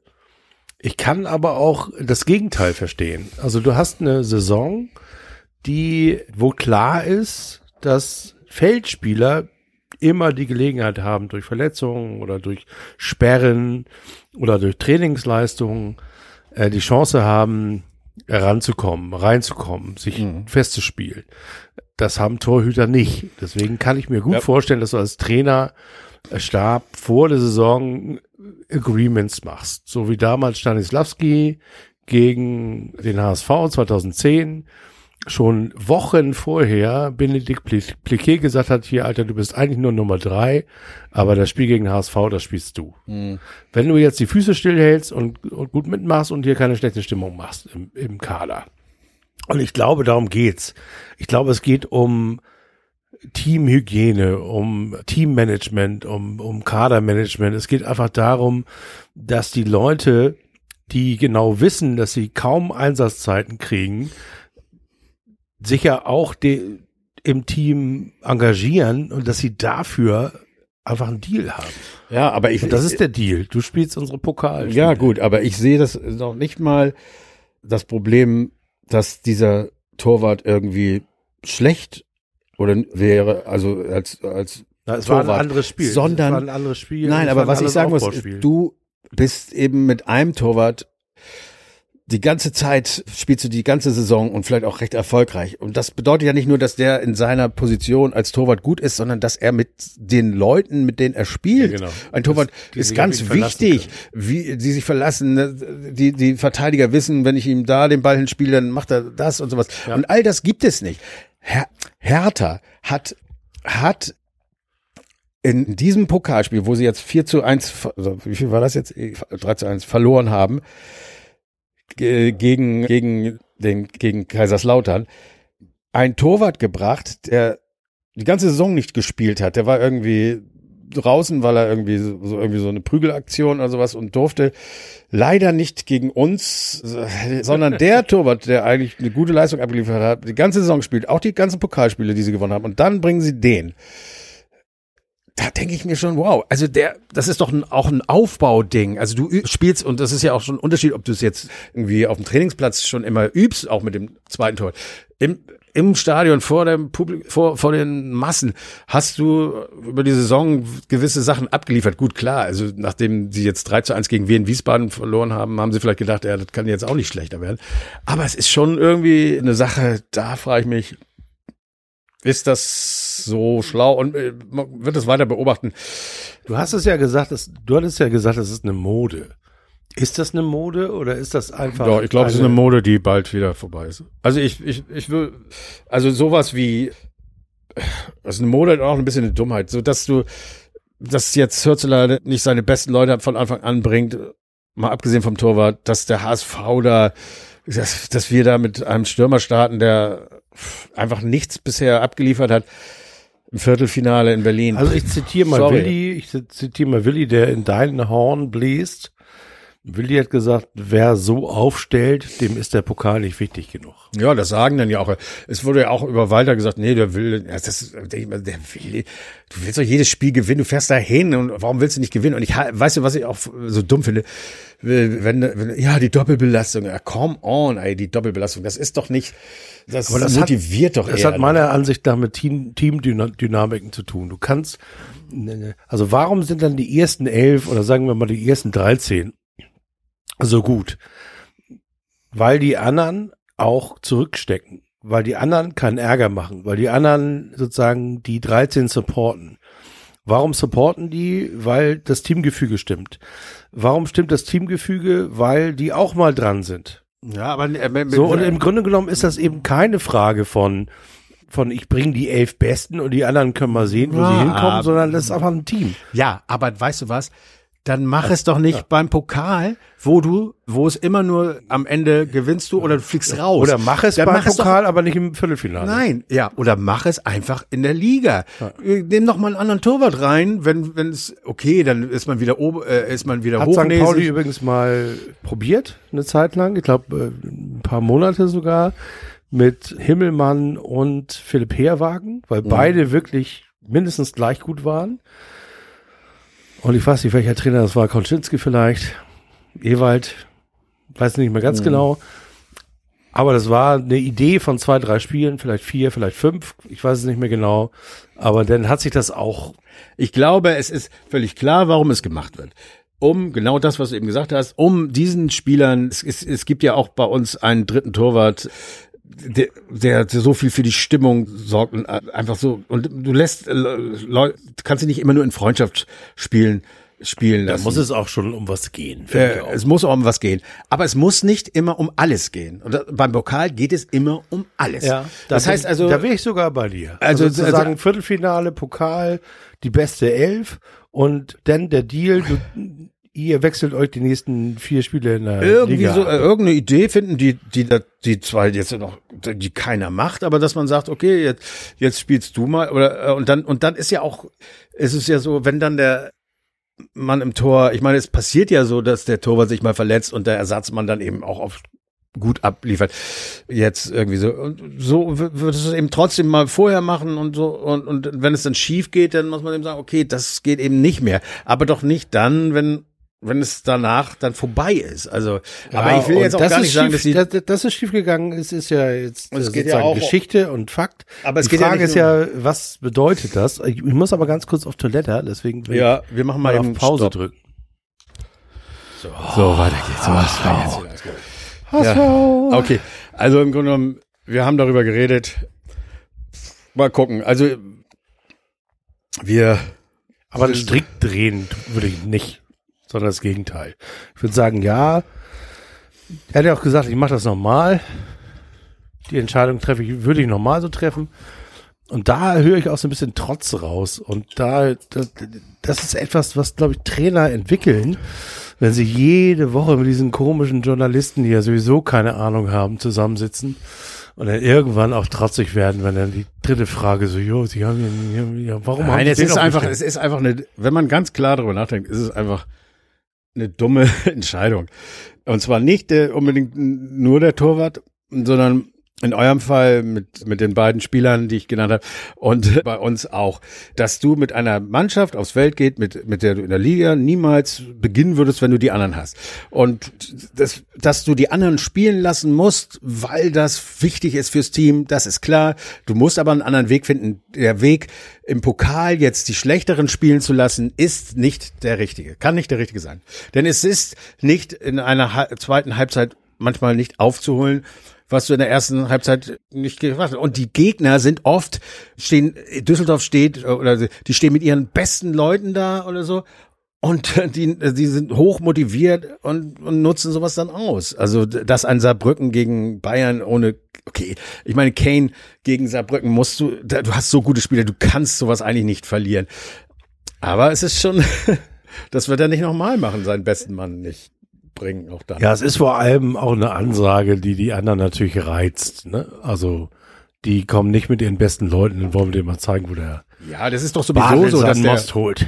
Gegner oft, wenn es jetzt nicht die gleiche Liga ist oder selbst dann, oder dass man eben hoch motiviert ist und ähm, da man, da muss man wissen, die haben ja schon irgendwie eine Schippe durch diese Möglichkeit oder überhaupt so, legen sie schon eh drauf und du baust einen runter, versuchst irgendwas Neues. Ja, egal. Das war jetzt, glaube ich, bei Düsseldorf nicht der Fall. Die werden jetzt nicht gesagt haben, wir, Düsseldorf ist eine Gurkentruppe, gegen die nehmen wir mal. Also Ja. tatsächlich Ja, aber ich sie mir, also ich so, äh, hab mir gedacht, und ich habe mir das schon beim letzten Pokalspiel gerade überlegt, gegen wen war denn das? Das habe ich mit Willi im Aalhaus gesehen. Gegen wen haben wir davor gewonnen? Ich weiß gar nicht mehr. Osnabrück? Äh, nee, gegen Osnabrück habt ihr nicht gewonnen, aber ihr habt hier am, Nee, es war auswärts. Habe ich im Fernsehen mit Willi gesehen. äh, wie, Pokal. worüber, achso, Pokal, Homburg. Homburg, genau. Da war die erste Halbzeit auch total verhalten. Da hat man das Gefühl, Ja, da war ja St. der- Pauli hat irgendwie Angst. Das, das, das, das hat sich jetzt gegen Düsseldorf wieder- Solidaritätstor auch ja, genau, genau. Das, ja, ja, genau. anders dieses, gelaufen, aber die, äh, dieses Holper-Tor, das ja komischerweise nicht zum Kacktor des Jahres nominiert das wurde noch nicht mal in die, in die Dings aufgenommen. Nee, schönen. Gruß nach Bremen oder zum WDR an Herrn Zeigler. Das war, er hat das gemacht. ja, Ja, okay. ja, das Aber, ist sehr äh, lustig. Aber ich glaube auch nicht, dass Heuer Fernandes gewonnen hat. Ne? Ich glaube, Ich da lagen noch lustigere Ja, Kacktore da war, also, vorne. das war zwar dumm, aber die anderen waren teilweise so wirklich, der eine Spiel, also die eigene Mannschaft mit, über drei Stationen. Ich meine, ich muss sagen, unser Ambrosius Ist ja auch drei äh, Das Stationen waren auch drei Das war schon wirklich unglaublich gut. Aber das, da waren noch so ein paar Sachen dabei, die, die, die noch lustiger waren. Aber scheiß drauf. Ich, also in, den- in den hohen Ligen gab's nichts anderes. Aber egal. Aber man sieht ja, es ist jetzt nicht so, Gott, dass das jetzt irgendwo jetzt noch irgendeine Rolle spielt in irgendeiner im Rückblick oder sowas gab's nicht. Wir wollen, wir haben ja jetzt entweder die Zukunft am Wickel oder die Vergangenheit. Du hast mich ja gefragt, wir wollten auch nochmal über den Kaiser sprechen. Ja gut, ich habe immer gedacht, wir treffen uns noch mal mit allen, mit Willi und Jan auch. Und dann hatte ich mir schon überlegt, Machen wir eine Schweigeminute. ja genau richtig. dann habe ich mir schon überlegt, Sorry. was ist euer Moment, euer euer Franz Beckenbauer Moment? Und das hätte ich bei Willi und bei Jan noch pff, interessant, nicht interessanter, aber da wüsste ich nicht. Ich weiß, dass wir beide sind ja Wir hatten denselben Moment. ich aufgewachsen, Sagen, ne? hätte ich mal gesagt. Wir sind gleich Ja. alt, wir, wir kennen uns schon seit damals und ich muss ja sagen, das, das habe ich ja auch mal wieder gesagt, dass ich erst sehr spät, also zum Fußball kam durch, durch, durch die Nationalmannschaft 1986 als 18-Jähriger erst und ich gar nicht so mitbekommen habe, wie, wie er 84, also Franz Beckenbauer 84 zum Cheftrainer nach der vergeigten Team, Teamchef. Teamchef, ja, ja, bitte, ganz wichtig. Ich habe ein, ein, ein der, es gibt einen Film, der heißt Der Kaiser, glaube ich, oder was? Ich weiß gar nicht, wo man, aber wenn man so einen Internetfernseher hat, dann schwirrt das da ja immer rum. Ist echt nicht schlecht. Also ich glaube, man, ich musste den damals, ich habe vor drei Wochen für 3,99 gekauft, aber es, der ist echt gut gemacht. Also es, man darf ihn nicht verwechseln mit dem Film Der Libero, wo äh, Franz Beckenbauer selber mitspielt, sich selbst spielt und echt so gestört. Der ist for free irgendwo zu sehen, aber der Kaiser, ja, ist, ist ganz gut. Ist das eine Doku? eine Doku? Nee, nee, das ist ein, ein Spielfilm so. über sein Leben bis, Ah. Bis zum WM-Finale 1990. 1990, ja. Das ist ja die Zeit, in der er uns geprägt hat. Ja. Aber ich habe drüber nachgedacht, als du gesagt hast, wie gesagt, vor drei Stunden, inzwischen vor vier Stunden haben wir gesagt, komm, wir podcasten und dann hast du gesagt, ja, sag mal, äh, hier mit dem Kaiser und so, das, was war denn dein Moment mit dem Kaiser? Und dann denke ich auch so, boah, hatte ich überhaupt einen? Ich Wo glaub, warst du ihm am dichtesten? Hast du ihn mal gesehen? am dichtesten, Berührt. am Ähm, dichtesten, ja, also am dichtesten körperlich war ich ihm beim HSV.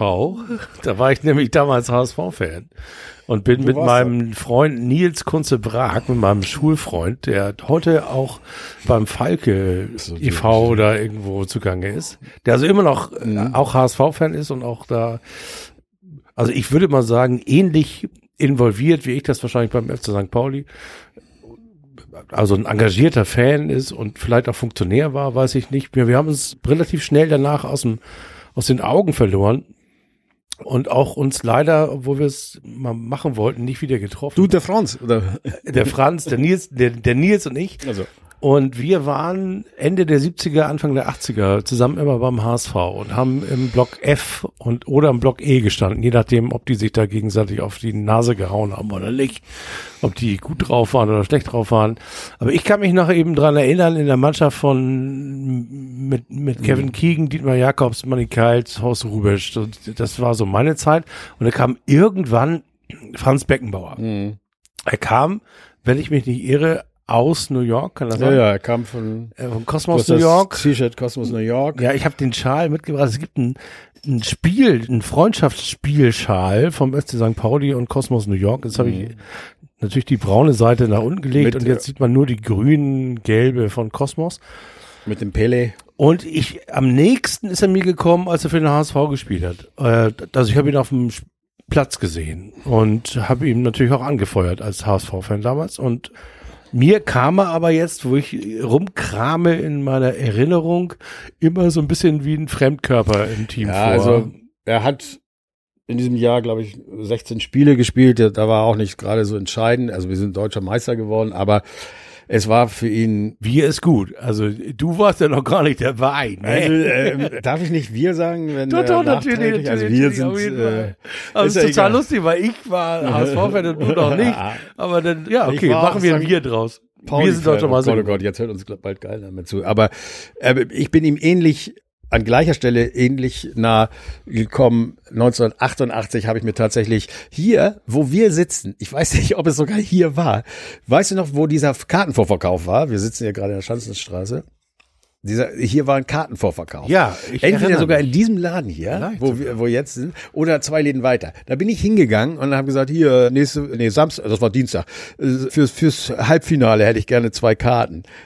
Ich meine, das kannst du dir heute nicht mehr vorstellen. Ja, bitte hier. Weil es war Halbfinale 1988, Deutschland, Holland, Europameisterschaft. Europameisterschaft. Da, wo äh, Köhlmann Äh, sich den Po abgewischt hat mit dem Trikot. Das Ah, konnte man zwar nicht sehen, aber das Geile war, also und jeder, jeder weiß ja, dass die HSV-Fans in der Westkurve standen und es war so wie jetzt manchmal, wenn man nach, äh, wenn der HSV nach Berlin und mit 30.000 Leuten fährt, es waren gefühlt, es passen ja so 60.000 Leute rein, es waren gefühlt 40.000 Holländer und wir standen in der Ostkurve, also als Fans vom von Deutschland, also noch nicht mal in der Kurve, die Die Heimfans ist nochmal. Ja, es, ist- es ist unglaublich. Also die, die, die haben, die Holländer haben uns überrannt da als Fans und, und wir waren so echt, das war eine Erinnerung. Aber immerhin, Halbfinale, Europameisterschaft, da muss der Franz ja auch irgendwo rumgelaufen sein. Vielleicht ist man ihm auch woanders mal begegnet. Nee, ich, ich habe nur so gedacht, Vielleicht hat er selbst Karten gekauft dafür, weil oh gut. Ich kann nur jedem äh, diesen Film nochmal, der, der ist ganz cool, da kommen so ein paar Sachen, die, die man vielleicht nicht wusste. Andererseits, man weiß eigentlich alles über den Franz. Aber irgendwie war er, war er für uns, wir waren ja Jugendliche und tatsächlich, wenn ich mir den Erik von damals so vor Augen halte, den hat er mit dem heute nicht, also dem Fußballfan Erik nicht richtig viel zu tun. Ich kann heute nicht mehr richtig viel mit der Nationalmannschaft anfangen. St. Paulianer hat man ja sowieso inzwischen andere Nationalmannschaften, also nach Kuba, jetzt Australien, weil zwei unserer Spieler da spielen, aber damals war ich schon Fan der deutschen Nationalmannschaft, muss ich sagen. Also ich war sehr, sehr lange, sehr, sehr lange Fan. ja, wir haben das ja zusammen. Wir haben das Die WM geguckt. 1990 war quasi dein Meisterstück als Gastgeber, WM-Studio und du, du konntest den Kaiser ja auch ein bisschen nachmachen. Ja, ja, das machen wir nicht. Tatsächlich, tatsächlich wäre, er war aber immer ein bisschen unnahbar, fand ich. ja, aber irgendwie habe ich ihm alles gegönnt und das weiß ich auch noch deswegen, weil ich, als er Bayern-Trainer war, mir immer gewünscht hat, dass er gewinnt. Ich, ich konnte es einfach nicht. Ich, ich, ich gönnte, de, gönnte dem alles. Wie süß, du konntest es nicht übers Herz bringen ihm. Ja, mein gut, der HSV war auch damals schon meistens nicht in Schlagnähe, deswegen war das auch egal. Und äh, die, diese, diese Zeit, ich weiß nicht, was, auch nur ein halbes Jahr oder was weiß ich, wo er dann übernommen hat, er zweimal übernommen oder so, da war ich sofort irgendwie, habe ich mir gewünscht, dass er gewinnt. Also von daher, ja, irgendwie mochte ich ihn und also diese Zeit war ja auch prägend für uns als Fans, ne? Also die bemerkenswerteste Szene und die unangenehmste, die liegen eigentlich, die ich erinnere, liegen sehr nah beieinander. Ich fand dieses, du kannst das viel besser nachmachen. Es tut mir leid für den Rest der Welt, aber wir werden auf Jahre Ja. hinaus unschlagbar Ja, sein. da, ich habe das oft, das wurde auch au- oft falsch gesagt. Ich weiß auch nicht mehr genau, wie es geht. Also auch egal, ist scheiß drauf. Aber Das war die unangenehmste Szene eigentlich. dass er gesagt hat, wir sind über Jahre hinaus unschlagbar. Ja, es ist einfach ein, so aus so einer Hybris raus. ja, aber das hat er auch Berti Fuchs schön schwer gemacht damit. Ne? Also, dass er dass ihm da quasi das übergeholfen hat. Er hat ja letztendlich Berti Fuchs mit der 92er EM sogar bis ins Finale und dann sind sie von den Dänen geschlagen worden, die da irgendwie vorher bei McDonald's waren und äh, so. Da gibt's auch einen geilen Film übrigens. Grillning. Die Grilldänen. Das wird auch heute noch, wenn du in Dänemark segelst. Daran erinnern sie sich auch heute noch. Ja, es ist, es ist, ja, aber nee, In Odense steht sogar eine Bronzefigur von dem Trainer damals. Wie, wie war das? ja, ja, aber der wurde, der, diese, es gibt einen Film, da muss man, wer das muss euch unbedingt angucken, ist es geil. Ich weiß nicht mehr, wie der heißt, aber dieser Trainer, der, der wurde in Dänemark gehasst von allen und dann hat er das doch noch übernommen und dann hat er, also ganz, ganz komische Geschichte, also lustige Geschichte. Sörensen, Willi Irgend wisst so jetzt. Aber auf jeden ja. Fall könnte ich, will ich jetzt hier mal eine äh, Einladung aussprechen, Oliver, weil ich weiß das natürlich nur, dass eine Bronzestatue von Statue von dem, nicht von dem Kaiser, sondern von dem dänischen Trainer in Odense steht, weil ich mit dem Podcast äh, mit Willi, äh, Quatsch, ja genau, mit Willi und Markus immer auswärts war. Und warum sollten wir nicht auch mal mit dem Blutgrätsche-Podcast Ja, machen auswärts wir. fahren? Machen Machen wir auch mal fahren auswärts nach St- äh, Dänemark oder nach Schweden oder nach Holland oder nach zum HSV. Sehr gut, das machen wir. Ja, das. Naja, gut, der Kaiser ist gestorben, hat uns äh, auf jeden Fall den geilen Titel da gebracht. Ich meine, du bist ja bestimmt als Bildhasser, äh, magst auch Paul Ronsheimer nicht oder so. Aber es gibt einen Podcast von Paul Ronsheimer, wo er mit, glaube ich, Alfred oder irgendwie Draxler, das ist ein Bildmann, der Beckenbauer begleitet hat sein Leben lang. Und die reden drei Stunden lang über, über Beckenbauer und das ist, das ist, also Ronsheimer heißt der Podcast und da redet er mit diesem Draxler. Das ist echt interessant, wie die zusammensaßen 1984 und ihm gesagt haben, du musst es machen, Franz. Und also wirklich die Bildzeitung gesagt, du musst es machen. Und dann, ja, wenn, wenn sich keiner findet und dann am nächsten Tag Franz ist bereit. Und so, und, und dann genau. musste er zum DFB und so, ja, was, was hast du gesagt? Ja, gut. Ne? Ja, gut also, äh, also von daher, das, das, das sind schon geile Geschichten, die, die, die der Typ erzählt. Das sind insofern auch geile Geschichten, weil das natürlich aus einer Zeit zählt, wo nicht nur die Bildzeitung, sondern alle gedruckten Medien im Sport noch wirklich Gestaltungsmacht hatten. Ne? Also wie enteiert müssen die sich heute vorkommen, wenn sie in der Sportbildredaktion sitzen mhm. und sich die Videos von den Vereinen selber angucken, auf dem Trainingsplatz eigentlich nichts mehr fragen dürfen, kein Weißbier ja. trinken dürfen mehr. Mit vorher haben sie mit denen in der Kneipe gesessen. Ja, äh, natürlich, den, äh, aber da sitzt keiner wir, mehr in der Kneipe. Wir mit Franz, diese, mit Franz, sie waren wie Freunde und so, so solche Geschichten gibt's ja auch von, von dem, du kennst doch diesen Kolumnist der Bildzeitung Wagner und auch Paul Ronsheimer ja, wegen, wegen Bild, hat auch mit diesem Wagner jetzt äh, vor drei Wochen Video, äh, äh, auch über drei Stunden. Und der war das, was dieser Draxler für Beckenbauer war, war Wagner damals mit, mit, mit äh, Becker. Der, die haben ta die Tage zusammen verbracht in Monaco und sonst was und der hat immer geschrieben jeden Tag über Becker und die waren wie Freunde und so. Also es ist schon eine lustige Geschichte, die da, wie es eben damals, wie du sagst, heute ist es anders, aber wie es damals ablief. Es ist auch anders und Leute wie Ronsheimer sind für mich, also ich bin lange genug in den Medien unterwegs, um zu wissen, dass es Menschen gibt, die gewisse Medien als Vehikel benutzen. Ne? Also es ist das ist bei hier Stuttgart Barre genauso wie bei, mm. wie bei Paul Ronsheimer und bei Paul Ronsheimer finde ich sozusagen noch geiler als bei Stuttgart, Stuttgart Barre, dass der meint das auch ernst, ne? Der fährt in Kriegsgebiete und berichtet von da. Dem kann man und muss man auch aus meiner Sicht vorwerfen, dass er für Springer arbeitet und für die Bild. Aber man kann sich natürlich auch fragen, für einen Journalisten, der so hard-blooded Journalist ist und Reporter ist, Gibt es überhaupt noch außerhalb von Springer Gelegenheiten, sowas zu tun? Und da wird es schon schwierig. Da fängt man dann an nachzudenken und sagt, okay, vielleicht brauchen Leute wie Paul Ronsheimer eben Springer, um sich das finanzieren zu lassen, was sie richtig wollen. Und da werden sie auch ihre Preise für bezahlen. So ja, mehr kann ich dazu nicht sagen. Auch, ich, ich, kann mich nur an ein legendäres Interview mit Wolfgang Kubicki in Strande erinnern, wo der, der lustigste Part A nicht gesendet und B nicht veröffentlicht wurde. Und das muss wirklich hoch hergegangen sein und sehr lustig gewesen sein. Ja, aber Kubicki liefert ja viel ab ja. auf seinen äh, Kreuzfahrten und so. Aber Erik. Auf seinen Kreuzfahrten. Kommen wir nochmal kurz, weil es jetzt reicht auch langsam zurück zum Fußball am Wochenende.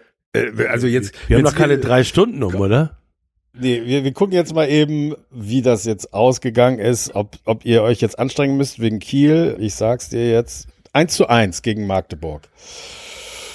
Und zwar das gegen das 1 zu 1 fiel in der 90. plus 5. Ach du Scheiße. Für Magdeburg. Die armen Kieler. Also da ist es. Äh, ja, also es hält sich in Grenzen. Also mit einem Sieg seid ihr sogar sechs. Also jetzt seid ihr 39 Kiel, 36 mit einem Sieg morgen. Könntet ihr sechs Punkte von Kiel entfernt sein. Und ist die Frage, wie Fürth dann spielt. Aber würde nicht, wenn ihr gewinnt, das bedeuten, dass Fürth verliert? Ja. Ja. ja das, das ist das nicht nämlich daran, weil ihr gegen Fürth spielt. Gegen Fürth. Und zwar lieber Fünfter als Vierter. Ne? 300 Meter entfernt von hier.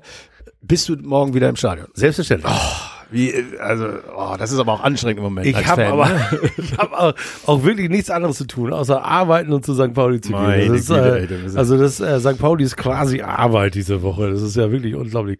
Äh, ja, also, ja, ich bin natürlich im Stadion mhm. und ich halte das für ein wegweisendes Spiel. Ich habe mhm. und da sind wir uns äh, als Fußballfans wirklich, äh, du hattest es ein, eingangs erwähnt, nicht ganz wir sind einfach so, wie wir sind und ich habe ein ganz mieses Gefühl. Ja, ich hätte jetzt auch gesagt, so jetzt, jetzt seid ihr mal fällig, aber irgendwie habe ich das Gefühl so, nö, ich habe auch getippt wieder 2-1 für euch, also einmal habe ich mich hinreißen lassen, gegen Düsseldorf oder so 2-2 zu tippen, ah, da kriege ich ja keine Punkte. Das, bringt das ist aber auch nicht, nichts. Das ist nicht schön.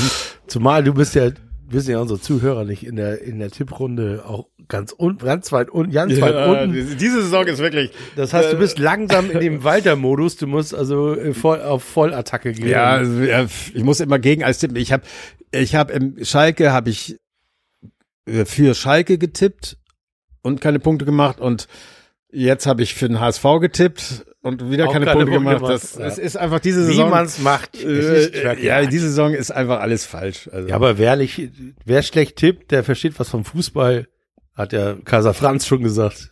Ja. Also, wo wir gerade bei dem waren. Aber tatsächlich wird das, glaube ich, ein gutes Spiel im Sinne von ein sehr taktisches Spiel. Ich habe Kräuter Fürth gar nicht auf der Uhr. Warum sind die plötzlich so gut? Ich verstehe es nicht. Ja, aber du musst mal den, Ich habe die gar nicht verfolgt. unseren Podcast hören. Scheiße. Ich habe die äh, zu, zum Saisonauftakt schon unter die Aufstiegsfavoriten gewählt. Da haben Willi und Markus gesagt, hä, was? Hä? Das wieso führt und so führt. Wa warum? Und das habe ich auch in, in meinem Solo-Podcast für St. Pauli Pop jetzt letztens erwähnt. Unter den ersten Vieren spielen vier, drei Mannschaften, die ehemalige Sportchefs vom FC St. Pauli haben. Rashid Asusi bei Fürth, Uwe Stöver bei Kiel und Bornemann beim FC St. Pauli. Deswegen sind die so erfolgreich. Und es vereint die übrigens, und deswegen zähle ich den HSV übrigens auch noch dazu, weil die Position des Sportchefs, die wird immer so ein bisschen unterschätzt aus meiner Sicht. Aber ein Sportchef, der drei Jahre, Minimum drei Jahre Zeit hat, an, am Kader zu arbeiten, da merkt man, ob der was taugt oder Ja, nicht. Und Rashid Asusi hat nicht nur Fürth einmal in die Bundesliga gebracht, hat dann verhindert, dass sie sozusagen wie St. Pauli damals durchgereicht werden, weil sie in so ein Loch fallen, hat dieses Loch aufgefangen und hat einfach die letzten zwei Jahre wieder daran gearbeitet. Für, äh, Fürth hat den jüngsten Kader der gesamten Liga. Und die, wenn Markus in unserem Podcast von Jugend forscht spricht, dann ist das bei Fürth aber Programm. Das Problem ist, dass die am Anfang noch nicht eingespielt waren. Dass sie am Anfang zu jung waren, um eingespielt zu sein, um sozusagen aus der Erfahrung, äh, mit der ja beispielsweise der HSV viel arbeitet, also, ne, also Spieler holt, die fertig sind, einigermaßen fertig zumindest, und dann sozusagen ihre Erfahrung einbringen, das hatten die noch nicht. Und deswegen brauchten die von vorne raus etwas. Aber jetzt sind die eingespielt, jetzt sind die, die sind jung und heiß und haben ein Meine System. Güte, jetzt reicht's aber. Ich glaube, es wird ganz, ganz schwer gegen Fett. Übrigens spielt ein im, im, im, im, im Sommertraining und im erweiterten Kader steht ein junger Mann bei Fürth Ach Vertrag. so, der ist bei dir verwandt, oder was? Ne? Mein Neffe. Alter Schwede, ey. Ein, der erste Haut, der Profifußballer werden kann. Also deswegen weiß ich einfach, wie die, äh, die Jugendarbeit bei Fürth ist unfassbar gut. Mit, mit Rashid Asusi haben sie ein, ein Naturtalent an Sportchef. Du reicht's aber Also, auch langsam, ne? Zorniger ist auch ein so geiler Trainer. Ja, so ein geiler Name, ne? Also ich befürchte, ich befürchte, das 1-0 könnte die erste, ich könnte das, Ja, das könnte die erste Saisonniederlage werden für den FC St. Pauli. Ich gucke äh, gerade mal so die mal. richtige Saisonniederlage, so mal richtig verlieren. In 90 Minuten. HSV zu Hause 2 zu 0 gegen Fürth gewonnen. Und ich glaube, ihr habt 0-0 gespielt, bin ich der Meinung. Warte mal, ich gehe mal eben zurück. In Da muss der dritte Spieltag das sein. 0-0, ja. Also. Da ist einiges zu verbessern. Erik, ich glaube, das reicht jetzt erstmal. Wer das noch hören will, morgen nach dem Spiel gibt's eine Demo oder was war? Also wenn das noch online ist, bevor St. Pauli um 13 Uhr am Millantor gegen Ja, Fürth ist spielt, heute Abend ist online. danach eine Demo gegen rechts. Da Genau. äh, hat Und auch euer Ex-Trainer aufgerufen. Da würden wir auch aufrufen zu. Ich glaube nicht, dass man nur St. Pauli-Fan sein muss, um an dieser Demo teilzunehmen. Na, man kann auch zum Beispiel Kräuter Fürth-Fan Man könnte Kräuter, Kräuter Fürth sein, sein, man kann HSV-Fan sein, Altona 93, Viktoria. Man kann, darf sogar SV Blagelese-Fan sein. Ja. Komet Also, Blagelese, es Sta- in den Städten, Neuwiedental. irgendwie- Start ist irgendwo Niendorf, am Millantor. kommt alle ans. Millantor. Wir starten von dem vor der Süd, also Harald Steiner Platz, gehen über die Reeperbahn runter, dann äh, große Freiheit rein, Paul-Rosen-Straße wieder hoch. Also, Erik. Also einmal durch den Kiez. Okay, dann äh, wow, dann äh, ja mal gucken, ne, was wie wenn wir uns wieder treffen, vielleicht in ein, zwei, drei Wochen oder so, wo, wo wissen, dann wissen wir, glaube ich, deutlich mehr, wo die Reise hingeht, oder? Ja, also die nächsten zwei, drei Spiele werden die sind entscheidend. Die entscheidend. Ja, genau. Die sind die entscheidend, in, in welche Richtung es geht. Vielleicht finden wir uns ja dann auf Platz vier und ihr euch auf eins, hm. aber. Ja, das sehe ich nicht so. aber egal, es macht trotzdem Bock. In diesem Sinne nur das V und äh, nur, äh, was sagt ihr? Wir sagen Damen, Forza, St. Pauli. Wir sagen Damenjacken, Herrenhosen. Ja, in diesem Sinne, danke und tschüss. Tschüssi. Tschüssi.